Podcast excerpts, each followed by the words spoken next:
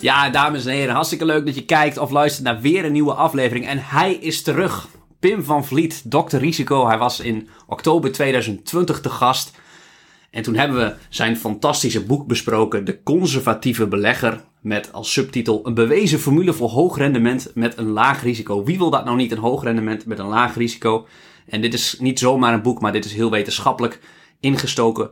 Pim van Vliet, je bent gepromoveerd en daarnaast doe je ook nog eens fulltime, manage je 70 miljard als hoofdkwantitatieve beleggingen voor Robeco. Vroeger denk ik een hele bekende naam, Robeco, nu misschien wat minder. Jullie richten je niet meer echt op particulieren, denk ik. Op de eerste plaats welkom, Pim. Ja, dankjewel, Rowan. Leuk dat je er weer bent. Ja, klopt. Gepromoveerd. Risico is mijn vak. En bij Robeco, de vermogensbeheerder, gebaseerd in Rotterdam. Heel oud. 90 jaar zijn we al bezig. In 1929 begonnen. Bekend jaar voor mensen die financiële geschiedenis kennen. En dat vermogensbeheer wat we doen is kwantitatief. Dus dat is een belangrijk deel van Robeco. En dat beheer ik niet zelf. Dat beheert een team van professionals, researchers, portefeuillemanagers. En dat is niet ons geld, maar het is geld van klanten. Dat zijn met name buitenlandse klanten, institutionele klanten. En ook wel een klein deel Nederlandse klanten via de fondsen die we ook in Nederland aanbieden. Maar dat is inderdaad een wat kleiner deel, omdat Nederland gewoon een wat kleinere markt is. Dus dat klopt, Rowan. Ja, jullie kantoor staat in Nederland, maar eigenlijk is dat deel bijzaak. Ja, we zijn een exporteur, zo kun je het zien. We exporteren risicomanagement, vermogensbeheer. En je concurreert dan met vermogensbeheerders uit de hele wereld. Veel zitten in Londen of in Wall Street. En wij bieden dan iets unieks aan. En Robeco en het team en de portefeuilles die wij managen, wij staan wel bekend om onze kwantitatieve aanpak. Daar zijn we traditioneel heel goed in Nederland. Modellen bouwen, statistische analyses doen. En ook duurzaamheidscriteria meenemen. Daar is Nederland ook koploper in. En dat trekt heel veel buitenlandse beleggers die dan geld naar Rotterdam brengen. Zodat wij dat voor hen heel netjes mogen beheren. Oké. En dit boek heb je dan geschreven. Want bij particulieren zijn jullie dan qua beleggen niet zo populair. Dat kan blijkbaar bij fondsen. Maar ik zie heel weinig tv-reclames en dat soort zaken. Maar je hebt er volgens mij een boek geschreven juist voor die particuliere beleggen. Dat klopt. Ja, dus wat wij geloven is dat wij kwantitatief beleggen willen we ook aan mensen kunnen verkopen die niet gepromoveerd zijn in de wiskunde of statistiek. Want uiteindelijk wat we doen is iets heel simpels, iets ouderwets bijna. En dat is een paradox. Namelijk die aandelen kiezen die wat saai zijn, ondergewaardeerd. Eigenlijk ook, ik weet dat je een fan van Buffett bent. Ook de aandelen die Buffett zou kunnen selecteren. Maar dan via een computermodel en ook gebaseerd op wetenschappelijke testen. Het boek is echt als bedoeling om het naar normale mensen te brengen. Ik heb het ook geschreven, inderdaad opgedragen aan mijn vader. Die ondernemer is, hobbybelegger ook is. Mij het beleggen heeft geleerd. En het leuke is dat het wel gelukt is om ook mensen die niet een CFA hebben of aan de Erasmus economie hebben gedaan. Dat die ook snappen na het lezen van het boek wat kwantitatief beleggen is. En op een hele eenvoudige manier uitgelegd. Het leuke is dat sommige van onze klanten, Rowan, die zijn natuurlijk zelf dan helemaal gespecialiseerd in de materie. Die doen due diligence, die selecteren de beste managers. Weten zelf heel veel van beleggen. Maar zij hebben soms ook committees en achterban die ze moeten overtuigen. Wat zijn we nu aan het doen? En dan helpt dit boek ook heel erg goed daarbij. Om dus ook niet onze klanten, maar onze klanten van de klanten te helpen. Dus het is niet alleen geschreven voor retailbeleggers in Nederland of in het buitenland, maar ook voor de klanten van onze klanten. Want uiteindelijk zitten er soms achter onze klanten wel retail particuliere beleggers. Ja, want ik kan me voorstellen, je hebt ook recent een onderzoek gedaan dat loopt terug tot het jaar 1866. Dat heb ik met veel plezier gelezen. Maar ik kan me voorstellen dat voor een particulier die niet in de vakjargon zit, wat pittig is. Maar ik vind het wel geniaal om zulke langdurige testen te doen. Dat is geloof ik een van de langste ooit gedaan. Je houdt daar echt van om heel lang terug te kijken. Waarom is het zo belangrijk om lang terug te kijken? Ja, dat is een goede vraag. Dus in het boek wat je liet zien en wat geschreven met Jan de Koning, gaan we terug tot 1929 toevallig ook. En dan zien we dat de formule in de laatste 80 jaar goed werkt. Nou, sinds het verschijnen van het boek hebben we ook out-of-sample data. Dus echt, hoe werkt de formule nou na het verschijnen van het boek? Nou, daar hebben we ook, doen we ieder jaar een update op onze website van het boek. En daar kun je die data ook downloaden. En dan zie je dus dat na het verschijnen van het boek de schildpad ook weer de haas heeft verslagen. Dus dat is heel aardig. Hè? Dat is bewijs. Nou, waarom willen we zo ver terugkijken? Omdat beleggen heeft iets te maken met cycli, met regimes. En hoeveel recessies hebben we nu gehad in de afgelopen 10 jaar? Ja, dat is er misschien 1. Hoeveel cycli? Dus als jij kijkt naar de performance van een strategie, is het belangrijk om ook naar langere termijnen te kijken. Om te weten, is het nou toeval of is het geluk? Dat is de hele grote vraag. En met beleggen, zeker toen ik ook jong was en begon met beleggen, dan schrijf je al het geluk toe aan je eigen skill. En denk je dat je heel goed bent. En verwar je dus toeval met skill en kunde. Nou, als je dus langer teruggaat, en dat hebben we gedaan. We hebben nu 60 jaar data, nieuwe data ontgonnen. In het verleden, dus voor 1929. 60 jaar daarvoor tot de jaren 1860. Zodat je daar extra inzichten krijgt in periodes van deflatie, inflatie, stagflatie, recessies. Zodat je iets bescheidener wijze kunt zeggen, werkt de formule nou wel of niet? Was het gewoon toeval? En dat kan voor Buffett ook gelden. Buffett zegt dat mooi. Als er wordt gezegd, je bent de beste belegger ooit, dan zegt hij tot nu toe. Van je weet nooit of het misschien toch een beetje geluk was. Nou, hoe langer je leeft of hoe langer je test. Nou, ik ben niet zo oud als Warren Buffett, maar wij hebben als quants, als kwantitatief beleggers, kun je eigenlijk je levenservaring verlengen door verder terug te gaan. Nou, die studie, het is primeur, dus ik heb hem jou al laten zien, maar hij is nog niet online. Die delen we, ik denk volgende week gaat die online. En daarin zie je dat de formule ook voor publicatie van het boek, 60 jaar lang, heel goed werkt. Wat voor mij echt een opluchting was, omdat als de formule niet werkt in die periode, dan moet je toch even weer terug van, hoe kan dit? Dus daarom is het heel belangrijk. Als je in 150 jaar lang ziet dat iets werkt, dan kan je er meer zeker van zijn dat het ook blijft werken, dan dat het zegt de laatste 15 maanden goed werkte. Dat zegt ook wat, maar het zegt een stuk minder. Ja, het is ook wel een beetje het Lindy-effect, geloof ik. Ja. Dat als, ik weet niet of je er bekend mee bent, maar dat Lindy-effect. Ja. Ik weet niet of je of je luisteraars het allemaal kennen, maar ik ken het. Ja, ik weet niet of ik het wel eens over heb gehad. Ik vergeet heel veel van die dingen, uitspraken. Nee. Dat hoor ik later van mensen op straat. Van, jij hebt dit gezegd. Ja, dat wist ik helemaal niet meer. Maar dat denk ik ook, klonk best wijs. Maar het Lindy-effect gaat in ieder geval over dat aandelen die langer bestaan, Coca-Cola, de kans groter is dat die ook lang blijven bestaan. Ja. Dat het gewoon iets zegt over je duurzaamheid als bedrijf. Ja, het geldt voor alles, zelfs Lindy. Dus ook voor filosofieën, religies, boeken. Als een boek al 100 jaar lang een bestseller is, dan is de kans dat het volgend jaar populair er nog is, groter dan dat het vorig jaar een bestseller was. Ik vind het een prachtige effect. Ik wil even kijken wat de drukdatum is van jouw eerste versie, maar volgens mij 2016 en data liep tot 2014. Want je hebt altijd je periode dat je naar publicatie gaat. En sindsdien zien we ook dat de formule heeft gewerkt. Ja. En zeker sinds de laatste keer dat ik je sprak, dan zijn we ook weer 1,5 jaar verder, zie je dat ook weer. En Ja, want daar wil ik naartoe. Inderdaad, want oktober 2020, toen was, als we het hebben over de schildpad en de haas en je vergelijkt Warren Buffett met Cathie Wood, toen was Cathie Wood de held. Heldin. En nu is ze een beetje verguisd en is Warren Buffett weer de held. Terwijl Warren Buffett toen wat kritiek over zich heen kreeg dat hij zijn cashpositie niet aan het werk zette. En dat is sindsdien heel erg... ik was wel heel erg benieuwd of die formule dan in bijvoorbeeld dit jaar het extra goed doet. Klopt. Nou, je vermoeden is juist. De formule doet het extra goed. Dus vorig jaar al, toen value opkwam, terugkwam en growth achterbleef. En zeker dit jaar zie je defensief ook doorkomen. Dus de formule bestaat eigenlijk uit 3 delen. Momentum, inkomen, dat is meer value en risico. Dus vorig jaar zag je value doorkomen. Dit jaar zie je laag risico het beter doen. En ja, dat zorgt ervoor dat de formule uitstekende resultaten laat zien. Ja.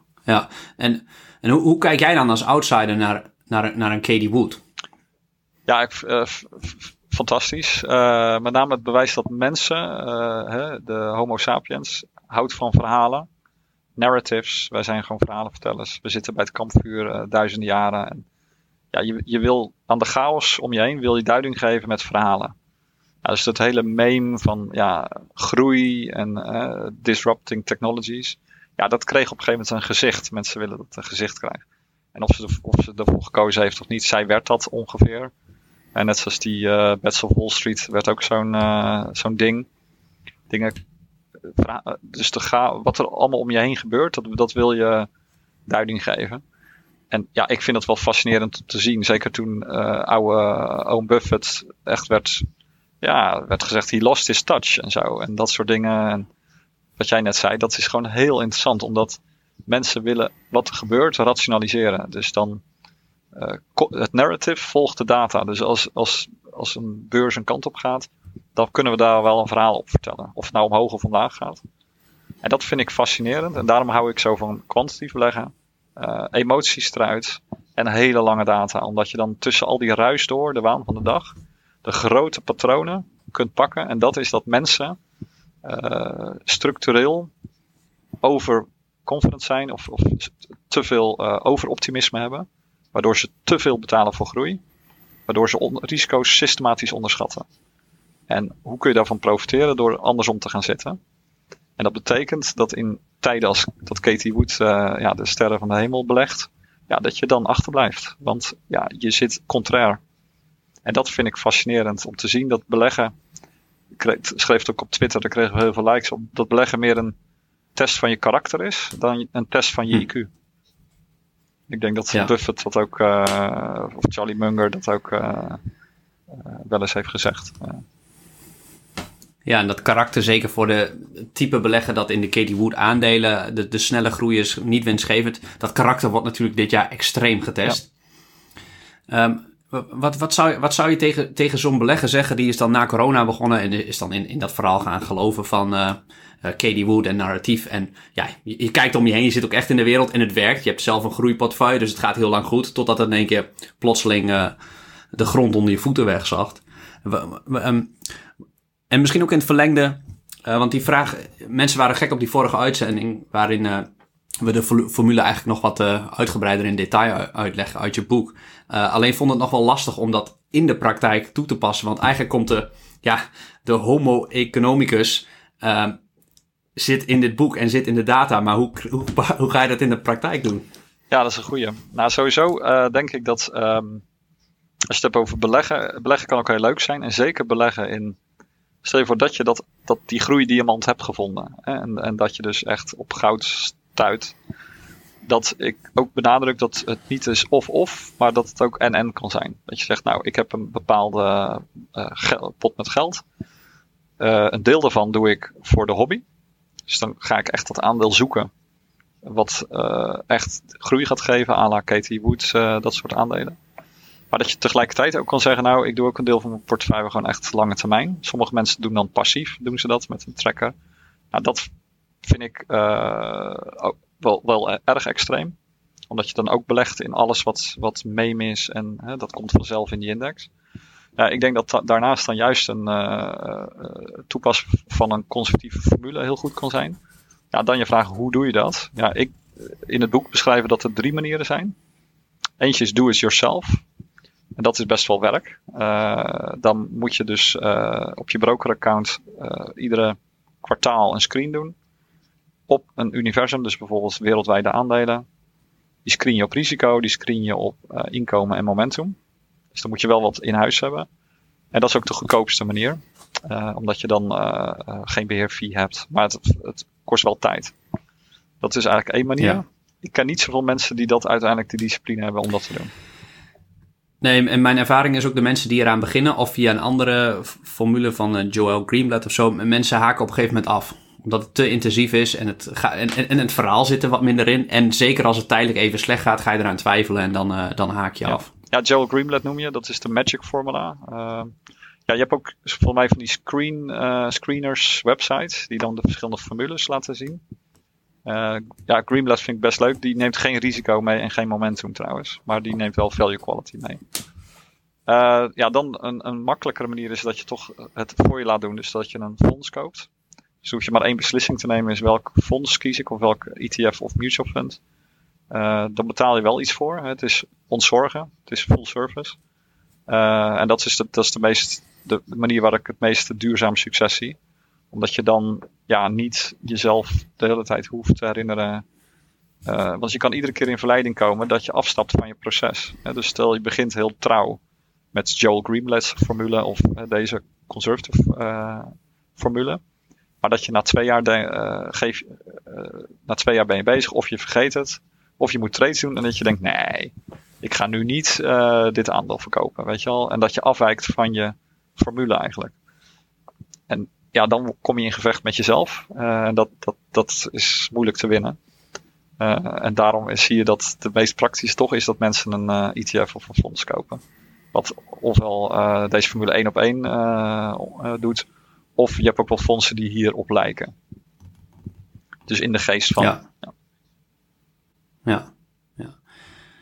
Je zult nu ook veel beleggers in die groeiaandelen die dan best wel fors zijn afgestapt. Of juist mensen die nu in waardeaandelen zitten die het relatief goed doen. Die kijken misschien nu naar die groeiaandelen. Dat worden natuurlijk niet in één keer conservatieve aandelen. Maar de waardering is misschien wel zo negatief doorgeëxtrapoleerd dat het wel heel aantrekkelijk lijkt. Hoe ga jij met zoiets om?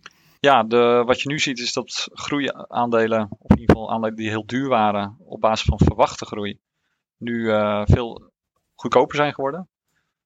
Beroemd, wat ik in mijn timeline de hele tijd langs kreeg, dat Facebook nu een value stock was geworden. Wat we met de formule doen is dus ik heb er geen persoonlijke mening over of emotie. Gewoon keihard naar de data kijken. Dan zie je dat veel van die groeibedrijven die af zijn gestraft, ook heel volatiel zijn. Dus dan zegt de formule, wij houden niet van volatiliteit, van bewegelijkheid. Dus die blijft daar nog uit. Eigenlijk is het moment dat die oude groeiaandelen in de portefeuille komen, is pas na een paar jaar. Als we kijken naar het jaar 2000, Microsoft werd toen afgestraft. Dan zie je dat het even duurde voordat Microsoft ging naar de hele lage multiples. Het was niet meer in het nieuws, de bubbel was gebarsten. Ze herstelden zich, ze gingen winst maken, er kwam momentum in. En dat is het moment, als niemand er meer over heeft, mensen zijn gestopt met beleggen, dan gaat de formule erin. Dat is de dynamiek. Is dat dan als uiteindelijk niemand dus meer naar zo'n bedrijf omkijkt? Dus nu zit iedereen bijvoorbeeld nog naar Netflix te kijken, best wel fors gedaald. Veel koopjesjagers die willen daar opduiken, maar eigenlijk, we weten natuurlijk niet op individuele basis, zoals bij Netflix of Facebook, maar gemiddeld wil je eigenlijk dat die ellende nog wat langer doordoet, zodat iedereen denkt van wat is dit voor troep? Gemiddeld, ja, heel goed dat je dat zegt. Individueel kan het natuurlijk nu het moment zijn om een van die dingen op te rapen. Een van die aandelen. Maar gemiddeld zijn we allemaal te vroeg. Ja, is het nog te bewegelijk? Is het momentum nog te slecht? En dan komt er een soort verkeerde value belegger in mensen naar boven. Dat ze denken, het is 50% naar beneden. Het zal wel goedkoop zijn. Maar als iets niet meer werkt, of echt opgeklopt was, dan is zelfs een 50% daling niet genoeg. Nee. Ja. En je formule bestaat dus uit 3 componenten. Je noemt net momentum. Hoe kan een particuliere belegger daar op een niet-kwantitatieve manier meenemen in zijn beleggingsstrategie? Ja, dat is een goeie. Ik denk, daar heb ik al vaker over gesproken met mensen. Wat veel mensen doen die beleggen, die besteden heel veel tijd aan hun kopen. En daar kan je ook momentum voor gebruiken. Maar dan is momentum een hele lastige, want dan moet je iets kopen wat omhoog gaat. Dat doen mensen liever niet. Maar waar mensen eigenlijk weinig tijd aan besteden is hun verkoopbeslissingen. Wanneer neem je nou afscheid van een aandeel? Vaak zie je dat mensen vele malen meer tijd besteden aan koopbeslissingen dan verkoop. Maar daar kan momentum heel goed helpen voor celdiscipline. Dat betekent dat je daar bijvoorbeeld met een stop-loss werkt. Dat is een vorm van momentum beleggen. Dat je zegt, als mijn aandeel... Je hebt een aandelenportefeuille, stel je hebt 10, 20 aandelen. Dat je op die aandelen stop-lossen zet. die wel voorslaag zijn. Dat je eigenlijk afscheid kan nemen van een aandeel. Dat is momentum gebruiken, maar dan voor je verkoopdiscipline. Want dat vinden we vaak moeilijk als iets naar beneden gaat om het dan te verkopen. Underreaction to bad news. Frog in the pan, hè, kikker in de pan. Dat is een mooie metafoor, staat ook in mijn boek. Dat mensen geneigd zijn om, als het dan slecht gaat, dat ze denken, het valt van mij, het valt van mij. Je ontkent het slechte nieuws. En daar is momentum heel keihard in aan de shortkant, dus aan het verkopen, om te zeggen, hup, eruit. Dus zo kunnen particuliere momentum toepassen. Ja, want jullie formule gaat niet per se op zo'n stoploss, want die loopt elk kwartaal, doet hij opnieuw drukje op het knopje. Ja, nee, ik vertaal hem naar stoploss. Hij gaat twee manieren mank, want de hele beurs kan ook als een geheel dalen. En dan wil je natuurlijk niet je hele portefeuille oprollen. We gaan even uit van dat je belegd blijft in aandelen. Maar stoploss is de meest praktische die je dan ook kan instellen. Dat zonder dat je erover nadenkt doet. Als je iets meer moeite neemt, dan kan je zeggen van ieder kwartaal, stel je op 20 aandelen, dat je gewoon blind altijd, ieder kwartaal, degene die het slechtst heeft gedaan afgelopen jaar, dat je die opruimt. Ja, zoals Jack Welch, beroemde manager, die nam altijd afscheid van zijn slechtste werknemers ieder jaar. Yeah. Ook een soort momentumregel. Zo kan je dat ook met je aandelen doen. Ja. Ja. En dan moet je ook bikkelhard zijn. Gewoon eruit is eruit. Ja, nou is zijn Lindy-effect is niet zo goed geweest, geloof ik. Omdat dat nadat hij wegging eigenlijk een tent heeft achtergelaten die het niet zo heel goed heeft gedaan. General Electric voor de luisteraar die dat niet weet, van 600 miljard geloof ik in het jaar 2000 naar, ik weet het niet eens nu, maar dat zal 60 miljard zijn naar market cap. Ja. Nee, mooi. Oké. Maar mag je zelf met je eigen geld gewoon beleggen in losse aandelen? Heel moeilijk. Wij hebben Amerikaanse klanten, ik vertel het al. We doen veel export, ook naar Amerika. En dan zit de toezichthouder daar, de Securities and Exchange Commission. Ja, die is heel streng. Dan moet je echt op je kousenvoeten lopen wat je doet. En vanuit die regelgeving beleg ik dus alleen in eigen fondsen. En dat doe ik dan ook nog eens in het weekend. Dat ik eventueel geld erin stop of eruit haal. Ik ben heel voorzichtig. Ja. Het goede van in eigen fondsen beleggen is dat je skin in the game hebt. Hè? En eat your own cooking, zegt de Engelsen. Dus dat je maximaal met je klanten in hetzelfde bootje zit. Ja. Ja, dat hebben we de vorige keer over gehad. Dus zei jij iets van 50% van de fondsmanagers die belegt niet eens in zijn eigen geld in zijn eigen fonds. En daar schrok ik ontzettend van. Ja. En even nog op dat ene punt. Als jij nou je baan op zou zeggen en je hebt niet meer die regulatieregeling. Hoe zou je dan je eigen aandelenportefeuille, hoe zou je dat zelf gaan doen? En je hebt ook geen toegang tot al die data dingen. Tot al die databases. Ja, dan zou ik denk ik wel voor de do-it-yourself methode gaan. En dan misschien iets geconcentreerder. Want je hebt gewoon je beperkingen. Je hebt corporate actions, dividenden. Dus ik zou hem vrij geconcentreerd dan opbouwen. Dus niet zoals in de fonds 150 aandelen, maar meer richting 50. En ik zou denk ik niet heel veel anders beleggen dan nu. Iets makkelijker voor mezelf maken. En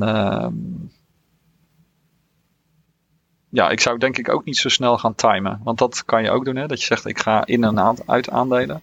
Dat zou ik als privépersoon denk ik ook niet zo snel doen. Omdat dat toch wel echt heel moeilijk is. Ja. En zou je niet een paar aandeeltjes Tesla kopen of het type Tesla? Om gewoon het verhaal ook en ook op verjaardagsfeestjes mee te kunnen praten? Of is dat gewoon zo erg tegen je filosofie, tegen alle data in, dat een no-go is voor jou? Nee, ik ben niet heel dogmatisch. Zoals ik het zei, ik denk dat ik het zou scheiden. Dus dat heet dan scheiden, dus mental accounting. Dus dat je echt zegt, van, nou, op dit stukje van mijn portefeuille doe ik het voor de fun. Maar het serieuze, hoe ik echt serieus zou beleggen, zou ik wel voor 90% of meer van mijn vermogen serieus beleggen. Dus gewoon doordacht, rationeel. Maar een klein deel, precies wat je zegt, voor de stories, voor de narratives, gewoon voor de fun. Dat je denkt, zou ik het dan toch kunnen? En ik moet zeggen dat ook met al mijn kennis, dat ook in dat groeisegment, zou ik het misschien wel een kansje geven mezelf. Al is het maar voor het verhaal. Want dat is ook het punt met de conservatieve formule. Sorry, het is vrijdagmiddag. Dat de kans dat je de loterij wint is gewoon kleiner als je in dit segment zit. En dus in dat meer speculatieve segment, er zit wel een aandeel in wat misschien wel echt 10, 20 keer over de kop gaat. Ja, dat is natuurlijk ontzettend leuk. Dus mijn antwoord, ik zou het misschien ook wel een stukje in meer speculatieve groeiaandelen beleggen. Ja, ondanks dat uit dat onderzoek natuurlijk blijkt vanuit 1866 dat groeiaandelen of de volatiele aandelen, de risicovolle aandelen, gaan natuurlijk tijdelijk goed. Maar elke 10-jaarsperiode, is geloof ik de conclusie, in ieder geval een van de conclusies van dat onderzoek. Elke 10-jaarsperiode, de afgelopen 16 10-jaarsperioden, doen eigenlijk de conservatieve aandelen het per saldo beter dan de volatiele. Dus hoeveel bewijzen heb je eigenlijk nodig als belegger? Ja, dit is een heel sterk bewijs. Ik noem het wel eens de langste backtest ooit, of de langste simulatie. Dat kan omdat we die database met studenten van de Erasmus hebben opgebouwd. Ook met stagiairs. En er zit heel veel handwerk ook in om die data schoon en testbaar te krijgen. Hoeveel bewijs heb je er nodig? Sommige mensen kun je nooit overtuigen. Ik ben wel overtuigd. En belangrijk is dat het hier om gemiddeldes gaat. Dus als je de groep van aandelen hebt, dan doet hij het over 10 jaar inderdaad beter. Maar niet ieder jaar en ook niet ieder aandeel. Het punt met die speculatieve aandelen is, als je ze allemaal koopt, doe je het slecht. Op 10 jaar basis, 150 basis, heel slecht zelfs. Maar de metafoor met de loterij is ook, als je alle loten koopt, weet je zeker dat je de jackpot wint, maar je weet ook zeker dat je slecht rendement hebt. Als je echt er 1 lot koopt, dan kan je dus gewoon wel winnen. En dat is natuurlijk met het verleidelijke aan die speculatieve aandelen is, dat je misschien wel, als je een beetje denkt te kunnen beleggen, en dat is die overconfidence en dat overoptimisme wat iedereen toch wel een beetje heeft, dat je denkt, ja, maar ik ga dat aandeel kiezen. Ik weet, zelfs al weet je dat gemiddeld al die aandelen het niet zo goed doen, dan nog kan je in verleiding worden gebracht om dan toch daarin te gaan. En dat is het mooie van wat ons mens maakt, denk ik ook. Ja. En statistisch zou dat misschien nog een betere optie zijn dan meedoen echt aan een loterij? Ja, dat wel. Het is een goedkopere vorm. Want je blijft achter bij de beurs. Maar vergeleken met cash blijf je niet veel achter. Dus inderdaad is het een niet zo... het is een positieve verlies opbrengst. Ja, goeie. Ja, want jij kent deze statistiek ook en die zeggen we heel vaak in de podcast. 80% van de particuliere beleggers verslaat niet een indexfonds op de lange termijn. Ik heb zo'n vraag over, want jij noemde ook een indexfonds. Wij proberen mensen te leren in onze trainingen dat hoe je nou bij die 20% kan horen, wat je dan systematisch anders moet doen, moet je een totaal ander spel gaan spelen. Ik doe dat niet op een kwantitatieve manier, omdat dat voor veel particulieren wat lastig toe te passen is. Maar vaak zeg ik dan ook in ieder geval, nou, doe in ieder geval een combinatie met indexbeleggen. Zeker als je niet, zoals wij allebei fulltime met dingen bezig kan zijn, dan heb je in ieder geval die motor lopen en maandelijks kopen. En dan is dat best wel een aardige kans op een goed pensioen. Jij zegt eigenlijk, nou, indexbeleggen, ik weet niet hoor, want er zitten ook aandeeltjes in van de meme-aandelen en dat soort aandelen. Ik weet niet of ik daar zo fan ben van. Jij zou dat niet doen. Nee, indexbeleggen is eigenlijk... ik snap wel waar je vandaan komt. Hè? Dus als je, met name kosten spelen hier een rol. Het grote voordeel van indexbeleggen vind ik dat het goedkoop is. En transparant. Het nadeel is bijvoorbeeld impact of ESG neem je niet mee. Of je moet weer een andere index hebben, maar dan stijgen de kosten weer. Dus je bent helemaal agnostisch eigenlijk. Daarnaast, ander nadeel is dat je gewoon price taker bent. Dus je doet niet meer mee aan price discovery. Je neemt de prijzen zoals ze zijn. Dus als er een bubbel is, ga je daarin mee. Dus die barbell approach, zoals ik hem kan noemen, wat jij beschrijft. Dus aan de ene kant een stukje rationeel passief beleggen. Aan de andere kant gewoon je stokselectie doen. Die zou ik toepassen, maar dan op de index vervangen door meer een veel defensievere mand van aandelen. En dat je daar dus, dat je core is van je portefeuille.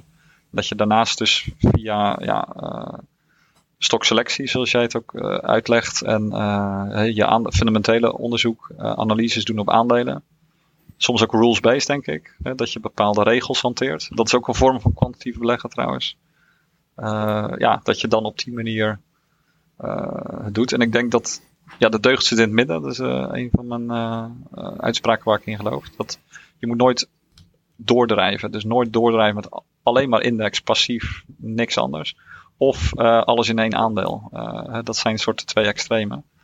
En ik denk dat wat jij propageert een heel, heel gezonde manier is van wel ambitie hebben, maar ook je beperkingen goed kennen. En op die manier gaan voor een gezond lange termijn rendement. Ja.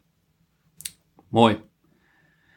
Eén laatste vraag. In dat onderzoek staat ook winning by losing less. Kan je die uitleggen? Ja, bij beleggen is het zo, als je geen risico neemt, kan je ook geen rendement krijgen. Dus dat is zo, dat valt niet te ontkennen. Alleen daarin overdreven veel mensen. Dus je ziet dat als mensen in aandelen gaan, dan gaan ze ook echt in aandelen. En eigenlijk vergeten mensen voorzichtig te blijven, ook al ga je in aandelen. Dus je neemt risico, maar doe het beheerst. Winning by losing less, dat betekent, als je 100% verliest een keer, dan ben je uit. Als je 80% verliest, of als je 50% verliest, moet je 100% terugmaken om key te draaien. En dat simpele wiskundige gegeven vergeten mensen wel eens. Als je dus op de beurs heel goed je risicomanagement doet, dus je verliezen beperkt, dan is het heel makkelijk om op de lange termijn te winnen. Helder. Mooie afsluiten. Pim, het is vrijdagmiddag. We gaan stoppen. Voor de mensen die nog een leuk boekje willen. Hij staat op bol.com en Amazon. De Conservatieve Belegger leest hartstikke lekker weg. Je hebt hem in een no time uit. Gaat vooral op de haas en de schildpad in. En een heel mooi verhaal daarachter. Ik vond het echt een verademing om te lezen. Ik heb aan onze VIP-cursisten ook dit boek cadeau gedaan. Omdat ik het geweldig boek vind. En ik wil je, Pim, heel erg bedanken voor je tijd. Als mensen je willen volgen, waar kunnen ze meer over je vinden? Ja, ik sta op Twitter. Paradox Investor. Ben ik daar, heet ik, of Pim van Vliet. En ook op LinkedIn krijg ik veel verzoeken. En ook de data van het boek, dat is denk ik wel aardig, staat op paradoxinvesting.com of .nl. deconservatievebelegger.nl. Daar kan ook iedereen informatie vinden als ze denken, ik vind het wel leuk om verder over te lezen. En ik sta ook open voor je luisteraars als ze vragen hebben om die aan mij te stellen via Twitter of op de website. Ah, super, super. Pim, dankjewel. Goed weekend. En luisteraar, graag bedankt voor het kijken of voor het luisteren. En graag tot de volgende week.